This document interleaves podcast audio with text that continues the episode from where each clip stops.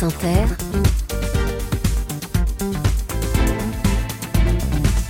le 7-10. Et Léa, ce matin, vous recevez un astronaute. Et bonjour Thomas Pesquet. Bonjour Léa. Merci d'être avec nous ce matin. Si vous étiez un livre et un défaut, vous seriez quoi? Ouf, si j'étais un livre, euh, je serais, enfin j'espère, le, je crois l'usage du monde de Nicolas Bouvier, c'est le, le, voyage, comme j'ai pas le temps de le faire, un peu à l'opposé de ce que j'ai fait, mais c'est ce à quoi j'aspire un petit peu. Et un défaut, Thomas Si j'étais un défaut, je serais, euh, si j'étais un défaut, bah, je serais peut-être le manque de patience, on va dire, l'impatience. Hmm. Je vous demande un défaut parce que tout dans tous les portraits, ou presque, de vous, on dit que vous êtes l'homme parfait, l'homme sans faille, le gendre idéal. Mais en fait, quand on lit votre autobiographie qui sort chez Flammarion cette semaine, Ma vie sans gravité, eh ben on se dit que c'est pas si simple que ça. Et que le gendre idéal, en tout cas si on demande à votre amoureuse de toujours, Anne, eh bien, à qui le livre est dédié, je précise, elle nous dirait que c'est pas forcément un cadeau d'être avec un astronaute. Même la superstar des astronautes. Ah mais oui, non mais c'est certain que c'est pas un cadeau, c'est tellement pas un cadeau. Et euh, et puis le, le, toutes les images qui sont trop belles, elles sont trop belles pour être vraies en général. Donc c'est vrai que les gens ont le cette image d'épinal de l'astronaute déjà en faisant rien, on vous donne toutes les qualités du monde. Donc mmh. si en plus on fait deux trois trucs bien, alors là c'est terminé. Mais non, bien sûr que non. Derrière il y a une vie normale, derrière il y a des, des joies, des peines, derrière il y a des difficultés, des doutes, euh, évidemment. Et c'est ça qu'on a essayé de raconter un peu dans ce livre. C'est la, la, partie qui qui passe pas dans l'image d'épinal. Voilà, exactement. Et c'est ça qui est vraiment bien dans votre livre, c'est que vous y allez, vous dites des choses et notamment elle vous dit des choses et vous les transcrivez dans ce livre-là. Elle, c'est Anne. Lors d'une dispute à votre retour de la mission Soyouz, elle vous balance "Tu comprends que c'est pas facile, tu comprends que c'est pas une chose qui fait plaisir te voir partir sur un brasier. Quand je quand je pense aux femmes d'astronautes qui publient des posts genre tellement fiers de notre de notre aventure, mais c'est pas ton aventure, c'est celle de ton mari." Et elle vous dit "Je suis fière de toi Thomas, mais non, évidemment, il n'y a rien de positif pour moi." Oui, mais c'est vrai, c'est vrai, c'est vrai. Et il y a beaucoup de choses positives pour euh, beaucoup de gens, c'est certain. Moi, c'était mon rêve d'aller dans, dans l'espace et c'est et je suis content de l'avoir fait. Je, je, vois un peu le l'effet le, que ça a suscité en France les, sur les sur les jeunes, sur les étudiants. Je trouve ça super. Mais quand on se demande maintenant, euh, moi, dans ma vie, dans ma vie de couple, dans ma vie personnelle, qu'est-ce qui qu'est-ce qu'il y en a de, de, positif de tout ça? Parfois, il y a, il y a, il y a quand même des, des choses négatives que.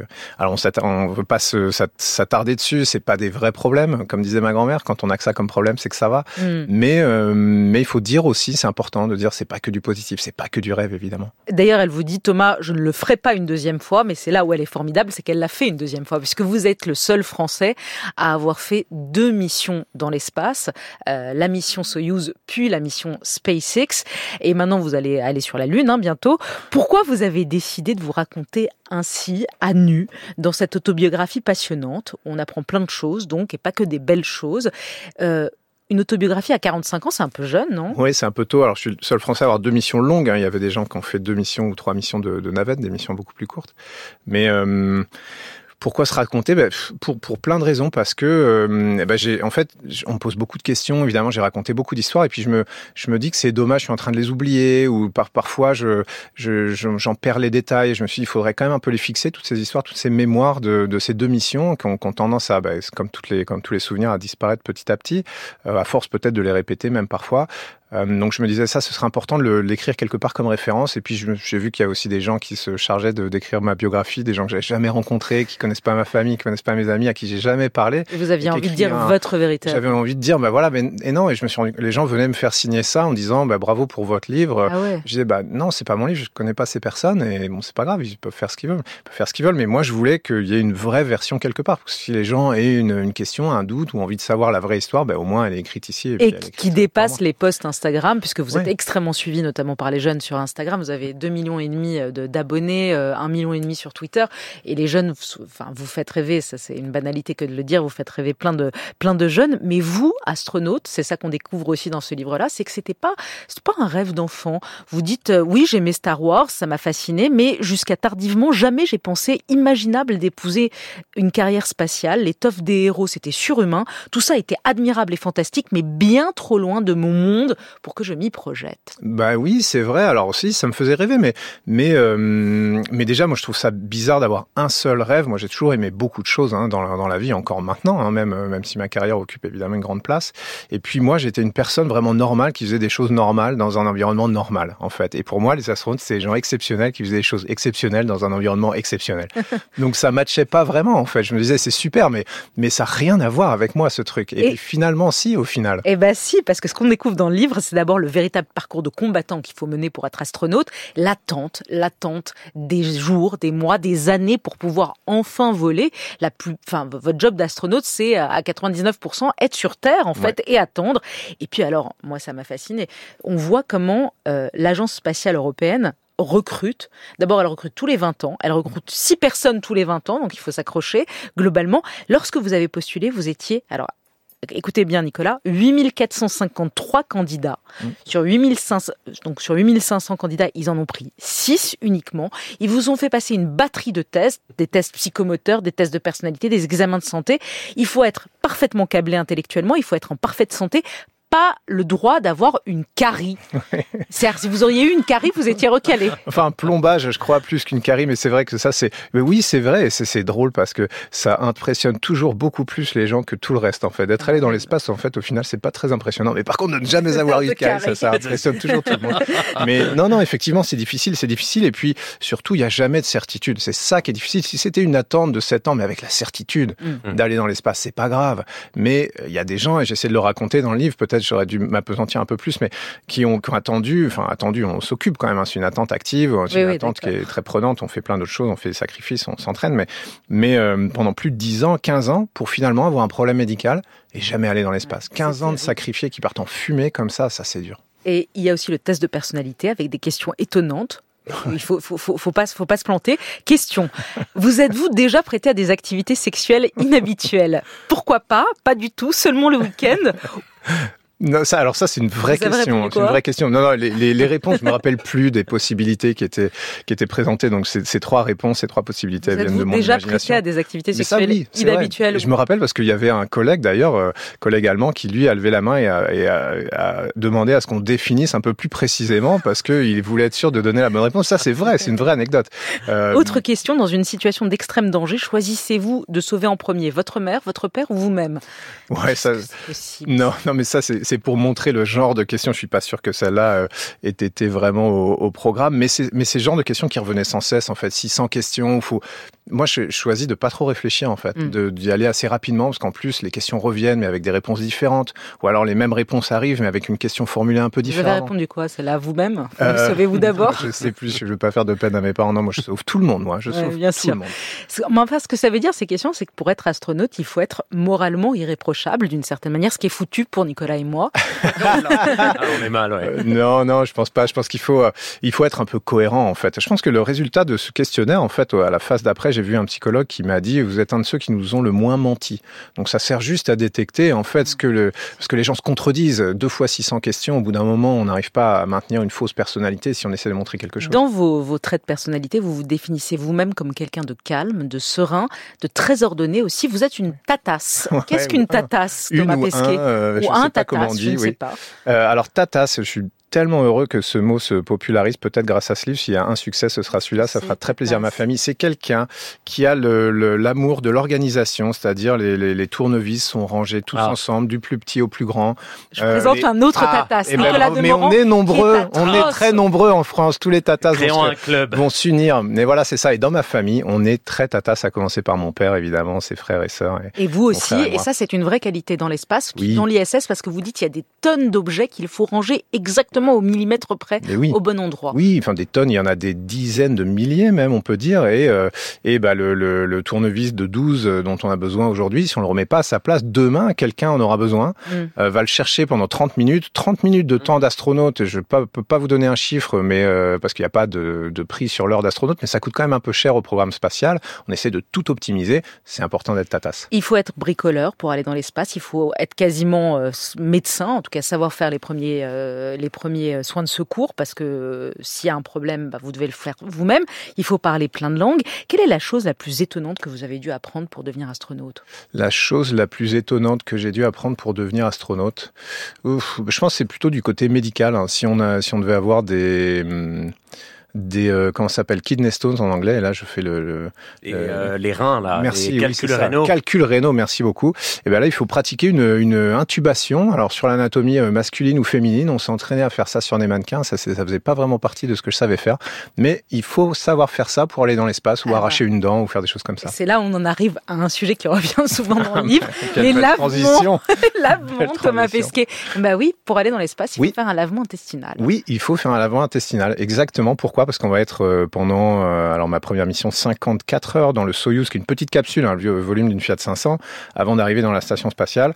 Euh, donc autant on peut faire pipi, on va dire, autant pour le reste, c'est quand même assez sage de s'abstenir. Et donc pour ça, on essaie de se préparer. Et je laisse les auditeurs qui liront votre livre savoir comment on va aux toilettes dans l'espace. Vous racontez tout. Heureusement, il y a la musique et dans votre playlist, eh bien, dans l'espace, il y a Queen.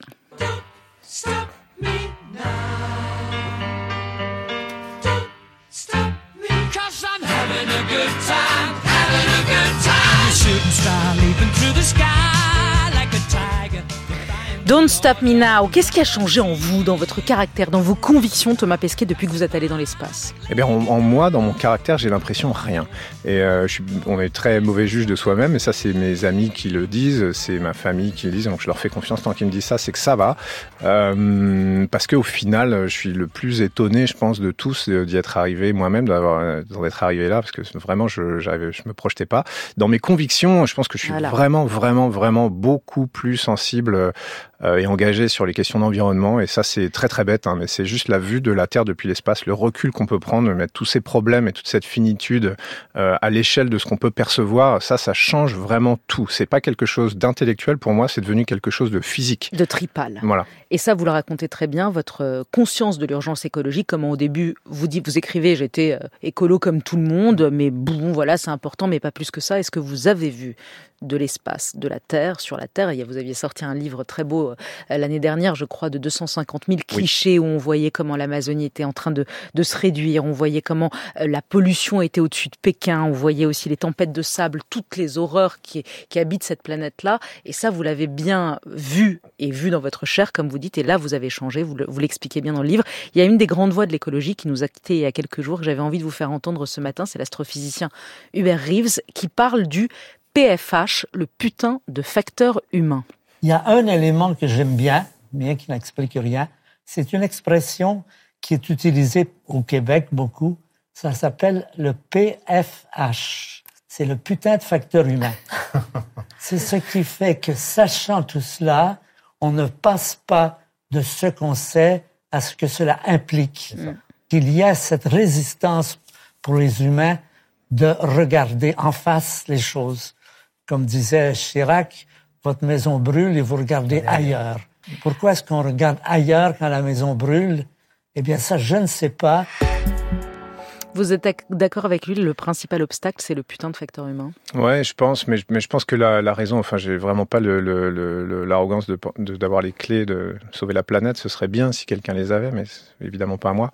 Euh, mais je pense que la remise en cause, elle, nous fait vraiment peur parce qu'il va falloir remettre en cause beaucoup de choses, notre manière de vivre, la liberté de, de des transports, le fait que mine de rien, l'économie carbonée, comme on dit, elle nous a permis d'accéder à ça, d'accéder à ce niveau de vie, d'accéder à des soins, d'accéder euh, au fait de pouvoir voyager. Il y a quand même eu, euh, c'est pas la mode, mais il y a eu quand même des conséquences positives à tout ça qu'on a tous les jours. Donc remettre tout ça en cause, ou du moins trouver une manière de continuer à garder ces choses positives sans les effets négatifs, c'est très très très compliqué.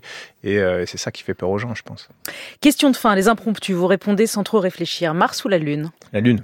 C'est pour quand? Euh, C'est avant 2030. On croise les doigts, mais sur euh, allez, 5, euh, candidats aujourd'hui européens, il y en a au moins un français, on va dire. Hum, ça, c'est bien et on est fiers de vous. 5% des astronautes meurent en mission. Vous y pensez à ces 5% Ils vous font peur? Non, pas vraiment. En fait, on y pense statistiquement, mais on se dit que c'est quand même assez sûr. Après, quand on s'assied sur la fusée, on ne pense pas spécialement aux 5%, on pense à soi-même et là, on serre un petit peu les fesses. Avant de partir, on vous a demandé s'il arrivait quelque chose sur Terre et que l'on ait, disons, une mauvaise nouvelle à vous annoncer. Souhaitez-vous savoir ou non attendre votre retour sur Terre et qui doit vous l'annoncer? Vous avez annoncé, vous avez répondu quoi? J'ai dit ouais, je souhaiterais savoir, sauf si, bah, par exemple, je suis en sortie extravéhiculaire dans mon scaphandre. Là, ça sert à rien d'apprendre une mauvaise nouvelle quand on est dans un truc super dangereux. Autant attendre de rentrer. Et je voudrais que ce soit Anne euh, qui me l'annonce. Et si jamais ça la concerne elle, je voudrais que ce soit mon frère. Vous assumez ne pas vouloir d'enfant. Pourquoi? Parce que la passion pour l'espace emporte tout? Non, parce que, euh, parce que pour moi, ça aurait été une décision facile, parce qu'elle aurait, elle aurait reposé entièrement sur les épaules de ma partenaire. Justement, moi, j'allais pas arrêter mon, travail. Personne allait euh, me laisser arrêter mon travail. Et donc, comme j'allais jamais être là, ça allait être à elle de tout arrêter pour assumer ça toute seule. Et je trouvais pas ça juste.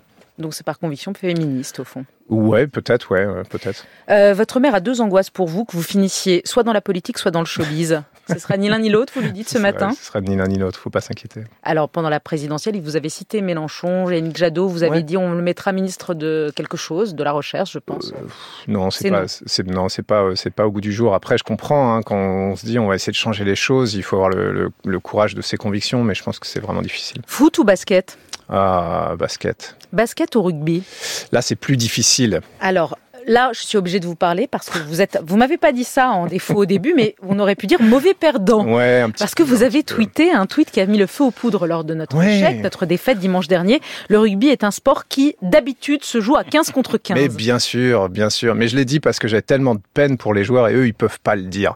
Ils peuvent pas le dire parce qu'on va leur tomber dessus. Ils peuvent pas le dire. La faute de l'arbitre si on a perdu. Ah, c'est jamais 100% la faute de l'arbitre, mais quand il y a 10, 15 problèmes et qu'à chaque fois derrière on prend des points, on peut se dire sur un match qui finit à un point que ça aurait changé beaucoup de choses quand même. Vous êtes quand même très français. Hein. Exactement. Vodka ou vin rouge euh, vin rouge. Hum, c'est quoi votre drogue Ma drogue, euh, c'est d'apprendre des choses. C'est un peu nul, mais c'est comme ça. Votre vice mon vice, euh, c'est euh, je passe sans doute trop de temps sur mon téléphone comme tout le monde. Quand j'ai la statistique à la fin de la semaine du nombre d'heures par jour, je me dis mais mon Dieu, mais comment c'est possible? La notoriété, c'est bien ou c'est angoissant? Est-ce que vous refusez des selfies parfois? C'est angoissant. Je commence tout juste maintenant à refuser des selfies parce que ça devient un peu oppressant. Et encore une fois, je j'en veux pas aux gens. C'est toujours hyper positif, vraiment. Mais euh, mais au bout de quelques milliers, c'est c'est vraiment un peu difficile. Thomas Pesquet, vous croyez aux extraterrestres?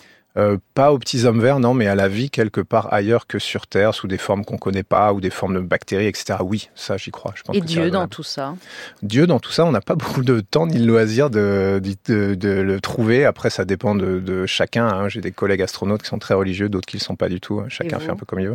Moi, pas tellement. Non. Moi, j'ai pas été élevé dans la religion. Ma vie sans gravité, c'est passionnant. Thomas Pesquet, et on y voit les failles tous les, je dis pour tous les journalistes qui cherchent vos failles dans tous les portraits, et elle est où sa faille Et eh ben, elle est dans ce livre-là notamment, Ma vie sans gravité, mais vous nous faites quand même rêver. Flammarion, merci et belle journée à vous. Merci, Tatas. Ah. Merci beaucoup. à suivre avant 10h, Cyril Lacarrière, Arnaud Vivian, Mathilde Serrel.